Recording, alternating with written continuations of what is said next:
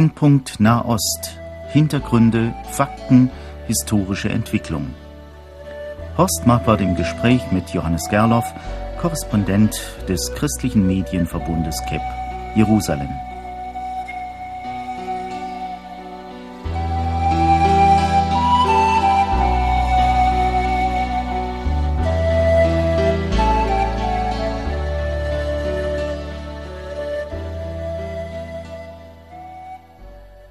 In unserer heutigen Sendung Brennpunkt Nahost werden wir uns nicht so sehr mit dem Nahen Osten allein beschäftigen, sondern auch mit uns. Wir haben uns vorgenommen, verehrte Hörerinnen und Hörer, über christlich-jüdische Beziehungen zu sprechen. Ich habe hier im Studio Johannes Gerloff. Es ist meine Freude, wenn Sie in Deutschland sind und wir nicht nur über Telefon uns unterhalten müssen. Lieber Johannes Gerloff, wir haben noch in lebendiger Erinnerung den Besuch des Papstes in Israel. Das war ja ein großes Ereignis. Wir haben damals eine Sendung gebracht und ich habe noch in guter Erinnerung, dass ich eigentlich den Besuch des Papstes etwas positiver beurteilte als Sie selbst. Sie waren recht skeptisch, weil, wenn ich mich richtig erinnere, Sie der Meinung waren, dass die Erwartungen, die Israel an einen solchen Besuch setzen konnte, nicht erfüllt waren.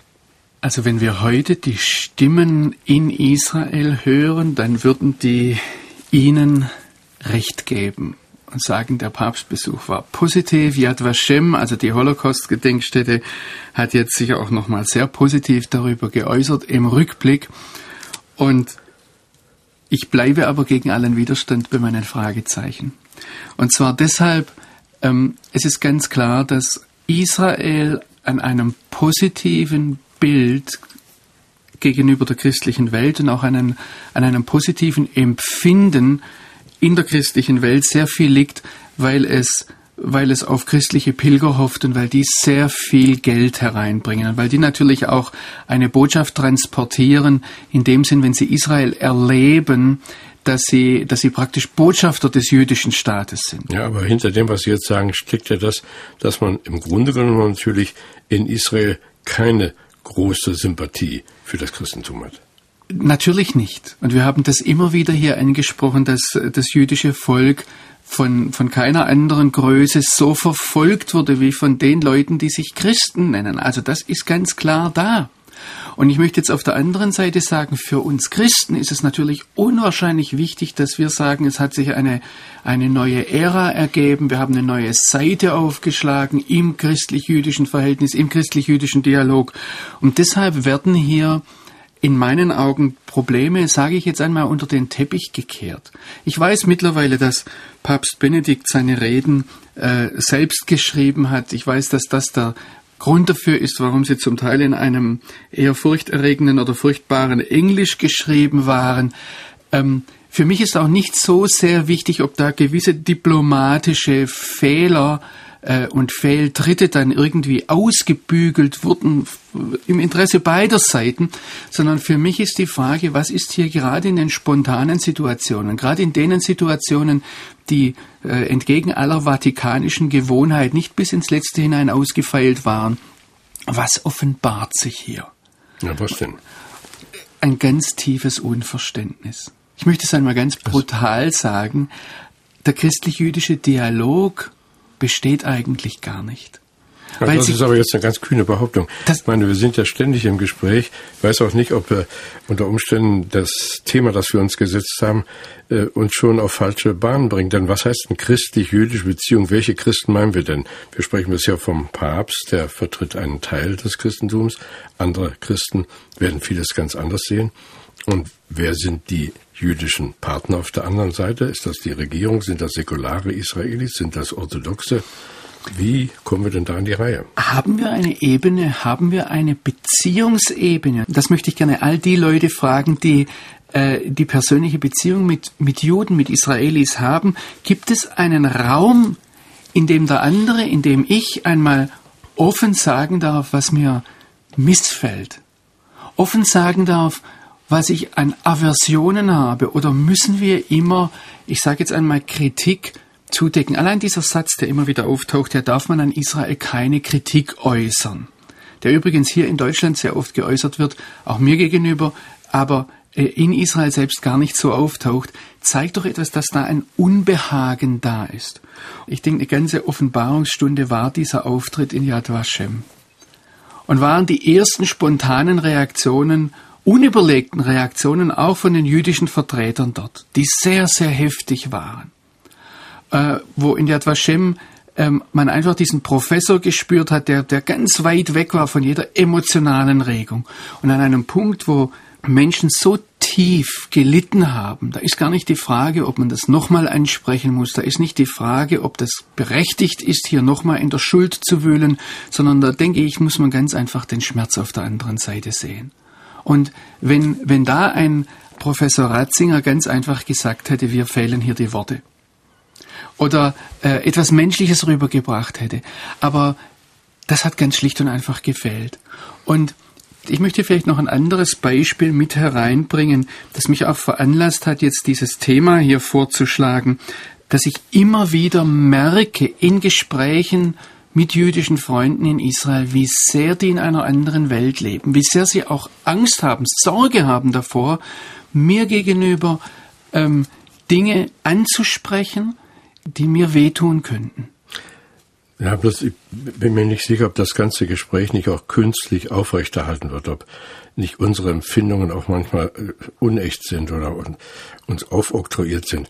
Wenn ich zum Beispiel lese, dass in Großbritannien die Judenfeindlichkeit, der Antisemitismus viel stärker ist als in Deutschland, dann frage ich mich, quälen wir uns nicht auch mit vielen Selbstzweifeln? Das kann durchaus sein. Ich denke, dass auf deutscher Seite hier sehr viel Komplexe da sind. Und ich denke, wir sollten mal zunächst selbst sehen, wo habe ich persönlich Komplexe gegenüber Juden. Meine Komplexe gegenüber Juden müssen nicht unbedingt auf der anderen Seite äh, wirkliche Empfindlichkeiten sein, aber auf der anderen Seite müsste ich eben auch fragen, verstehe ich die andere Seite wirklich?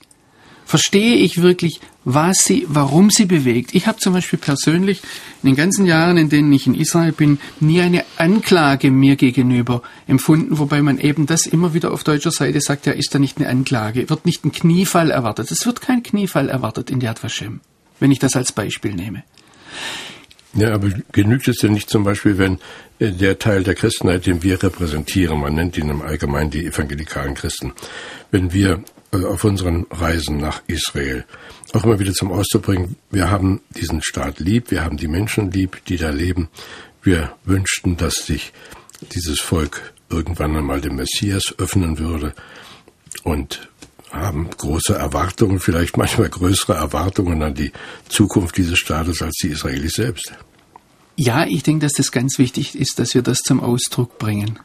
Aber ich denke, dass wir dann auch mal genau hinsehen sollten, dass vielleicht diese Umarmung, die wir gerne tun würden oder die wir zum Ausdruck bringen, vielleicht den Israelis unangenehm ist. Warum? Weil sie vielleicht mit ihrem eigenen Gott und mit all dem, was damit zusammenhängt, nicht konfrontiert werden wollen. Weil ihnen diese Erwählung, der ganze Erwählungsgedanke, der bei uns fast natürlich mitläuft, weil sie den ablehnen. Ja, bloß wenn wir von christlich-jüdischen Beziehungen sprechen, dann kann das ja nicht bloß auf einer politischen oder sogar ideologischen Ebene abgehandelt werden, dann kommen wir nicht drum rum, unsere persönlichen Glaubensempfindungen mit einzubringen. Nein, und die dürfen wir auch, das ist auch legitim, aber vielleicht sollten wir da nicht so schnell davon ausgehen, dass der andere tatsächlich so denkt. Und vielleicht sollten wir uns auch ganz bewusst fragen, von wem bekomme ich welche Informationen darüber, wie der andere denkt. Ich möchte ein ganz konkretes Beispiel bringen.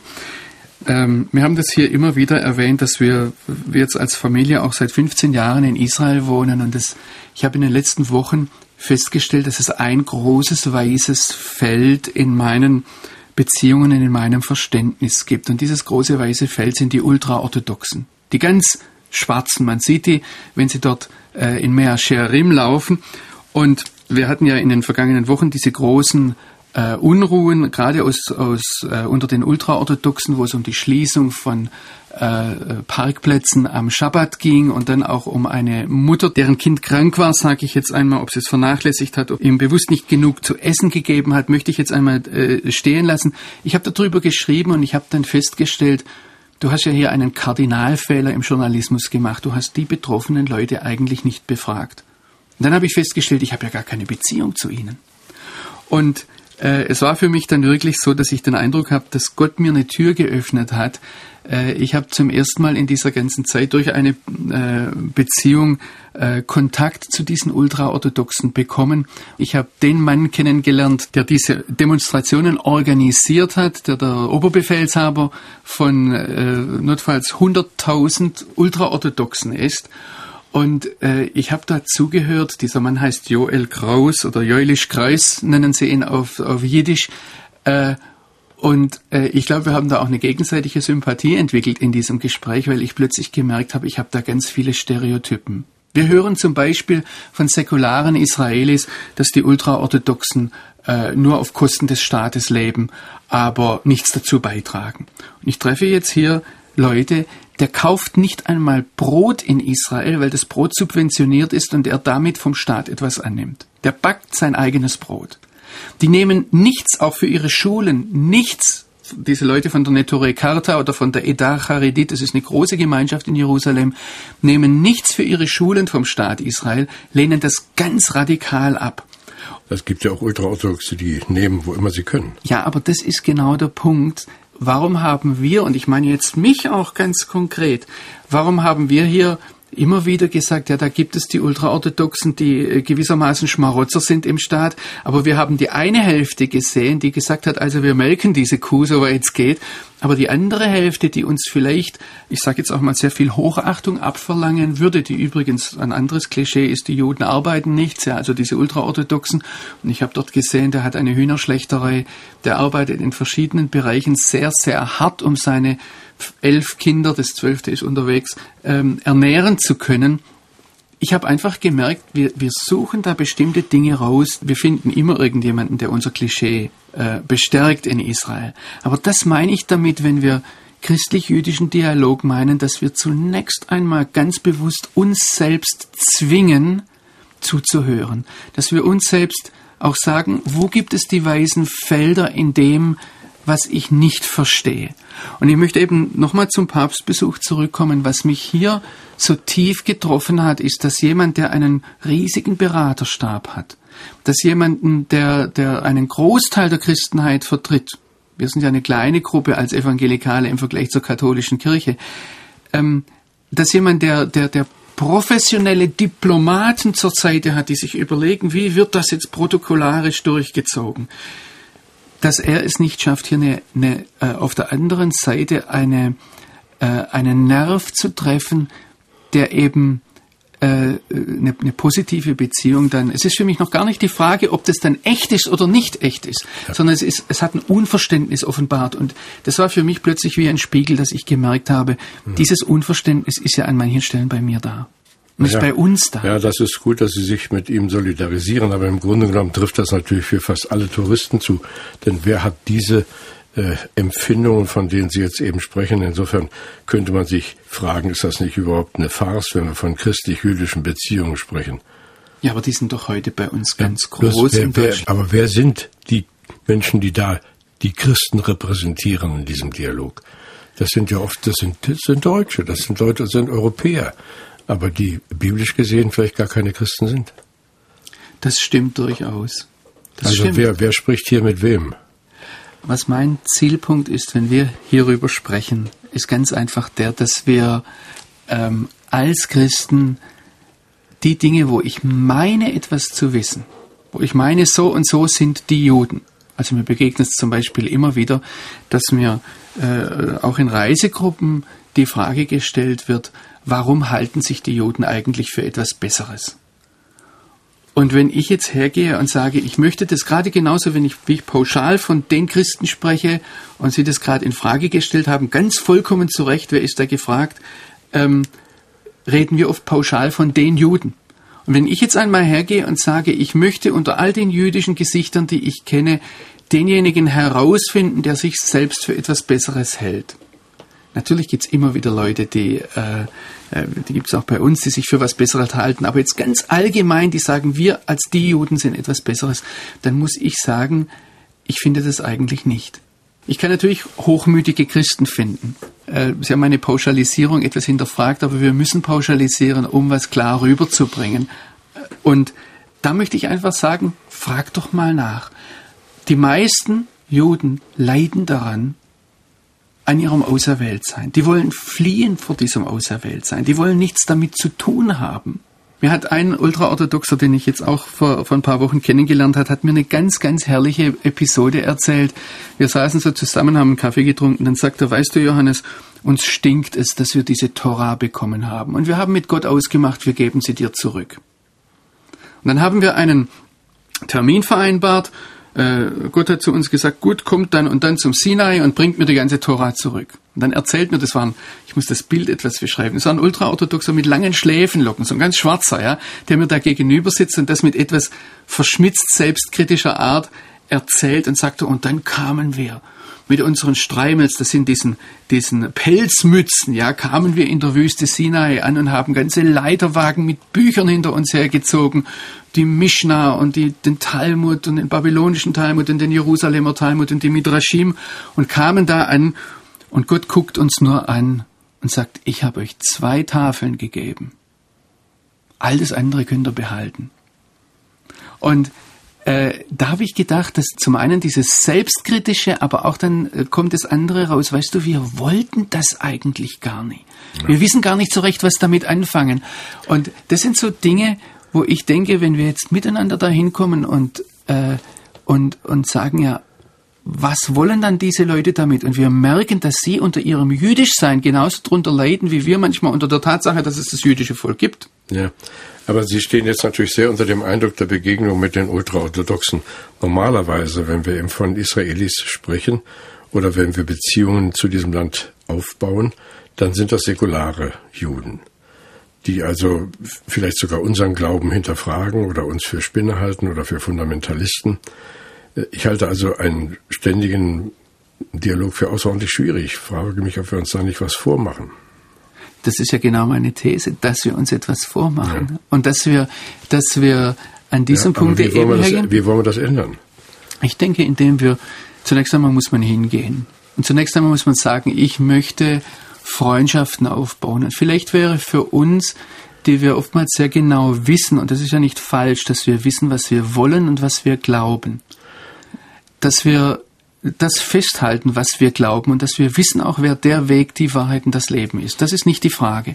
Aber dass wir sagen, wir wollen zunächst einmal ganz bewusst hergehen und den anderen in seiner Situation verstehen. Ich möchte einmal sagen, mit seinen Augen zu sehen. Ja, nur wenn wir jetzt mit so einer Reisegruppe hinfahren, wir gehen von einem äh, historischen Punkt zum anderen, es kommt ja kaum zu Begegnungen mit Israelis. Also wie soll ein normaler Christ, der jetzt wirklich bewusst Christ ist in Deutschland, eine Beziehung zu jüdischen Menschen aufbauen? Ich sage jetzt etwas ganz Praktisches, auch wenn das ganz theoretisch klingt. Derjenige von unseren Hörern, der sagt, ich möchte das jetzt praktisch umsetzen, wie soll ich es machen? Wir kommen am Ende unserer Sendung immer aufs Gebet und ich möchte das Gebetsanliegen jetzt einmal vorwegnehmen.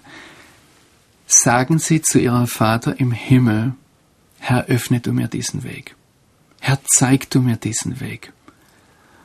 Führ du mir den jüdischen Menschen oder den Israeli über den Weg, mit dem ich eine Beziehung aufbauen soll. Und ich bin mir ganz, ganz sicher, ich würde es jetzt, ich bin mir ganz sicher, dass Gott das tut. Ich möchte Sie sogar warnen vor diesem Gebet. Ich weiß, Leute, die haben dann Beziehungen bekommen. Und wenn man eine Beziehung aufbaut, aus der kann man so schnell nicht wieder fliehen. Ja, das normalerweise, wie ich unsere Glaubensfreunde kenne, möchten die dann schon bei der ersten Begegnung das ganze Neue Testament zitieren und wollen gerne, dass dieser jüdische Gesprächspartner dann auch anerkennt, dass Jesus für ihn gestorben ist. Gut, und genau da möchte ich sagen, lernen Sie zunächst einmal den jüdischen Gesprächspartner kennenlernen. Lassen Sie uns zunächst einmal eine gemeinsame Sprache kennenlernen. Unsere Tochter äh, war in den Sommerferien bei den Großeltern und hat hier manche Begegnungen in Gemeinden gehabt und unsere Kinder sind auf äh, säkulare oder gehen auf säkulare israelische Schulen und der Schock meiner Tochter war, dass sie hier festgestellt hat, wie wenig selbst in christlichen Kreisen die Bibel gekannt wird. Und das ist ein Punkt wie für einen. ist die Tochter? Die ist 16. Und ich möchte jetzt nur einmal so als äh, ein Erlebnis weitergeben, das mir auch immer wieder auffällt, dass man natürlich auf der einen Seite, weil es bestimmte Dinge gibt, die wir in der Bibel lesen, aber andere kennen wir wiederum nicht. Und da wäre für mich der erste Punkt A, die Bibel zu lernen und B, B dann das auf eine, äh, wir reden oftmals, wenn ich unsere missionarischen Gespräche anhöre, dann reden wir viel mehr weniger Bibeltext als Meinung über den Bibeltext. Ja, bleibt natürlich trotzdem eine Menge von Fragen, die wir jetzt gar nicht mehr beantworten können. Denn äh, Sie sagen jetzt also dieses Gebetsanliegen vor Gott bringen. Wir sind ja nur ein kleiner, leider, kleiner Sektor unserer deutschen Bevölkerung. Wenn man sonst von christlich-jüdischen Beziehungen spricht, geht es in der Regel darum, dass ein Mensch aus unserem Kulturkreis, der mehr oder weniger bewusst Christ ist, mit einem Menschen aus dem jüdischen Kulturkreis spricht, der mehr oder weniger bewusst Jude ist. Was können die denn tun, um ihre Beziehungen zu fördern? Es ist zunächst einmal aufeinander zugehen, einander zuhören, einander kennenlernen, eine gemeinsame Sprache finden. Und denjenigen, die jetzt dieses äh, missionarische, vielleicht schlechte Gewissen haben, habe ich jetzt nicht alles gesagt. Da möchte ich Mut machen, wenn unser Herr lebt. Wenn unser Herr in mir lebt, dann passiert gerade bei dem Volk, das eine Beziehung zum Wort des lebendigen Gottes hat dann passiert da etwas, in dem sie uns sehen. Und ich denke auch eine Sache, natürlich Fragen beantworten, das ist ganz legitim und das gehört zum Dialog, das gehört auch zum christlich-jüdischen Dialog, äh, wo, wo Unwissenheit da ist, Fragen beantworten, einander erklären. Aber ich denke, es gibt einen Schritt, der viel früher ist als das Überzeugen. Der ist, dass man einander lieb gewinnt. Der ist, dass man Verständnis füreinander gewinnt und dann dem lebendigen Herrn zutraut, dass er eine gemeinsame Sprache hat mit seinem Volk. Er gehört jetzt zum Beispiel zu dieser gemeinsamen Sprache, dass ich den Juden da stehen lasse, wo er ist und gar nicht erst versuche, ihn mit meinem Glauben bekannt zu machen. Denn das kann ja heute sehr übel aufgefasst werden. Judenmission, das ist also ein Schimpfwort, nicht bloß auf der jüdischen Seite, sondern auch viele Sogar Protestanten haben also eine Sorge, sie könnten als Judenmissionar abgestempelt werden, wenn sie einem Juden von Christus erzählen. Also wenn es bei Judenmission darum geht, dass ich dem anderen meine Meinung aufzwinge, ob er das hören will oder nicht, dann lehne ich das radikal ab. Wenn es aber darum geht, dass ich dem anderen erkläre, wenn der andere das hören möchte, was ich denke, was ich glaube, warum ich bin, wie ich bin, warum ich ein bestimmtes Wertesystem habe, wie ich damit umgehe, dann halte ich das nur für eine menschliche Redlichkeit, wenn ich eine Beziehung, eine Freundschaft aufbauen möchte, dass der andere mich versteht. Und mein Plädoyer heute in dieser Sendung war vor allem, dass ich auch dem anderen zugestehe, dass er sich mir erklärt. Ja, sind das ist Dialog. jüdische Beziehungen eigentlich nur etwas zwischen jemandem, der hier in Deutschland oder in einem anderen europäischen Land lebt und Menschen, die in Israel leben? Oder gibt es christlich-jüdische Beziehungen auch zwischen einem Deutschen und dem Zentralrat der Juden zum Beispiel? Warum nicht? Ich denke, dass wir hier gerade in diesem Bereich vielleicht die Politik einmal beiseite lassen sollten, auch die deutsche Politik und die deutschen Empfindlichkeiten gegenüber einem Zentralrat der Juden. Und da würde ich sagen, lasst uns doch zuerst einmal einander als Menschen kennenlernen. Also ich habe jetzt heute vor allem aus christlicher Seite gesprochen, weil ich Christ bin, aber ich kann einem jüdischen Freund auch mal ins Gesicht sagen, hör mal, ihr Juden habt über uns aber fast genauso viele Stereotypen und Vorurteile wie wir euch gegenüber. Und ich denke, dass es zunächst einmal darum geht, dass wir diese Vorurteile abbauen, dass wir einander kennenlernen. Und ich finde es ganz toll, ich, ich praktiziere das zum Teil mit jüdischen Freunden, dass wir über Bibeltexte miteinander reden. Und wir können ja einmal zunächst die Bibeltexte nehmen, ähm, bei denen wir nicht gleich anfangen zu streiten, sondern wo wir voneinander lernen können. Dann wird das Gespräch ja sehr schwer gemacht, dadurch, dass es in Israel Leute gibt, die selbst die israelische Identität bezweifeln, die ihren Staat bekämpfen und äh, trotzdem als Juden akzeptiert werden wollen. Wenn ich mit einem solchen Menschen zusammenkomme, wie verhalte ich mich? Auch genauso gegenüber, wie man sich einem Christen gegenüber verhält, der seine christliche Identität in Frage stellt. Ich denke zum, einmal, zum einen sehr gelöst und sehr locker und äh, dann auch dem anderen äh, die Freiheit zu geben, einmal diesen, ich sage jetzt einmal, diesen Frust auszusprechen, ihn nicht gleich in eine, einen Käfig zu sperren, du musst jetzt aber, sondern ich denke, wir sollten das überhaupt sehen, man, dass wir mehr und mehr Menschen, dass wir einander begleiten, dass wir miteinander einen Weg gehen. Vielleicht sollten wir, weil wir viel über Reisegruppen sprechen und weil doch die meisten ihre Beziehungen durch Reisegruppen haben, sagen, ähm, Reisegruppen sind ein denkbar schlechter Zeitraum, um da etwas rüberzubringen. Und zwar ganz einfach deshalb, weil es eine kurze Zeit ist, weil es eine Ferienzeit ist. Und ich habe manchmal ein schreckliches Bauchgefühl, äh, wenn ich sehe, dass Leute kommen und dann in diesen zwei Wochen Israel ihren ganzen Missionseifer oder ihre ganze Missionspflicht von einem Jahr abladen zu wollen. Da ist für mich und nicht nur für mich, das hat mir ein jüdischer Reiseleiter vor einiger Zeit gesagt, ja, leben die zu Hause so missionarisch? Und das ist die große Frage, wenn wir ein, ein missionarisches Leben, einen Lebensstil haben, dann kommt es glaubwürdig an. Ja, jetzt haben wir natürlich sicherlich ein Fass aufgemacht, wie das so heißt. Ich könnte mir vorstellen, dass jetzt viele Hörer ein Gespräch suchen. Vielleicht haben sie Gesprächspartner in ihrer Gemeinde. Vielleicht warten sie darauf, dass der Johannes Gerloff nächstes Mal in ihre Gemeinde kommt, um das Gespräch fortzuführen.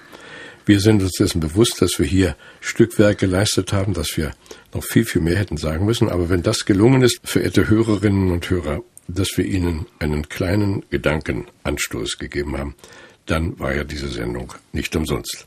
Vielen Dank, lieber Johannes Gerloff. Sie geben uns viel zum Nachdenken. Gott segne Sie. Wir beneiden Sie fast ein bisschen, wenn man 15 Jahre in Israel lebt, hat man natürlich von vielem eine ganz andere Sicht, als wir es hier haben. darum sind wir dankbar, wenn Sie uns immer wieder auf die Sprünge helfen. Gottes Segen begleite Sie und Ihre Familien und grüßen Sie auch die 16-jährige Tochter, die hier vielleicht in Deutschland viel mehr erwartet hat. Gott sei auch mit ihr.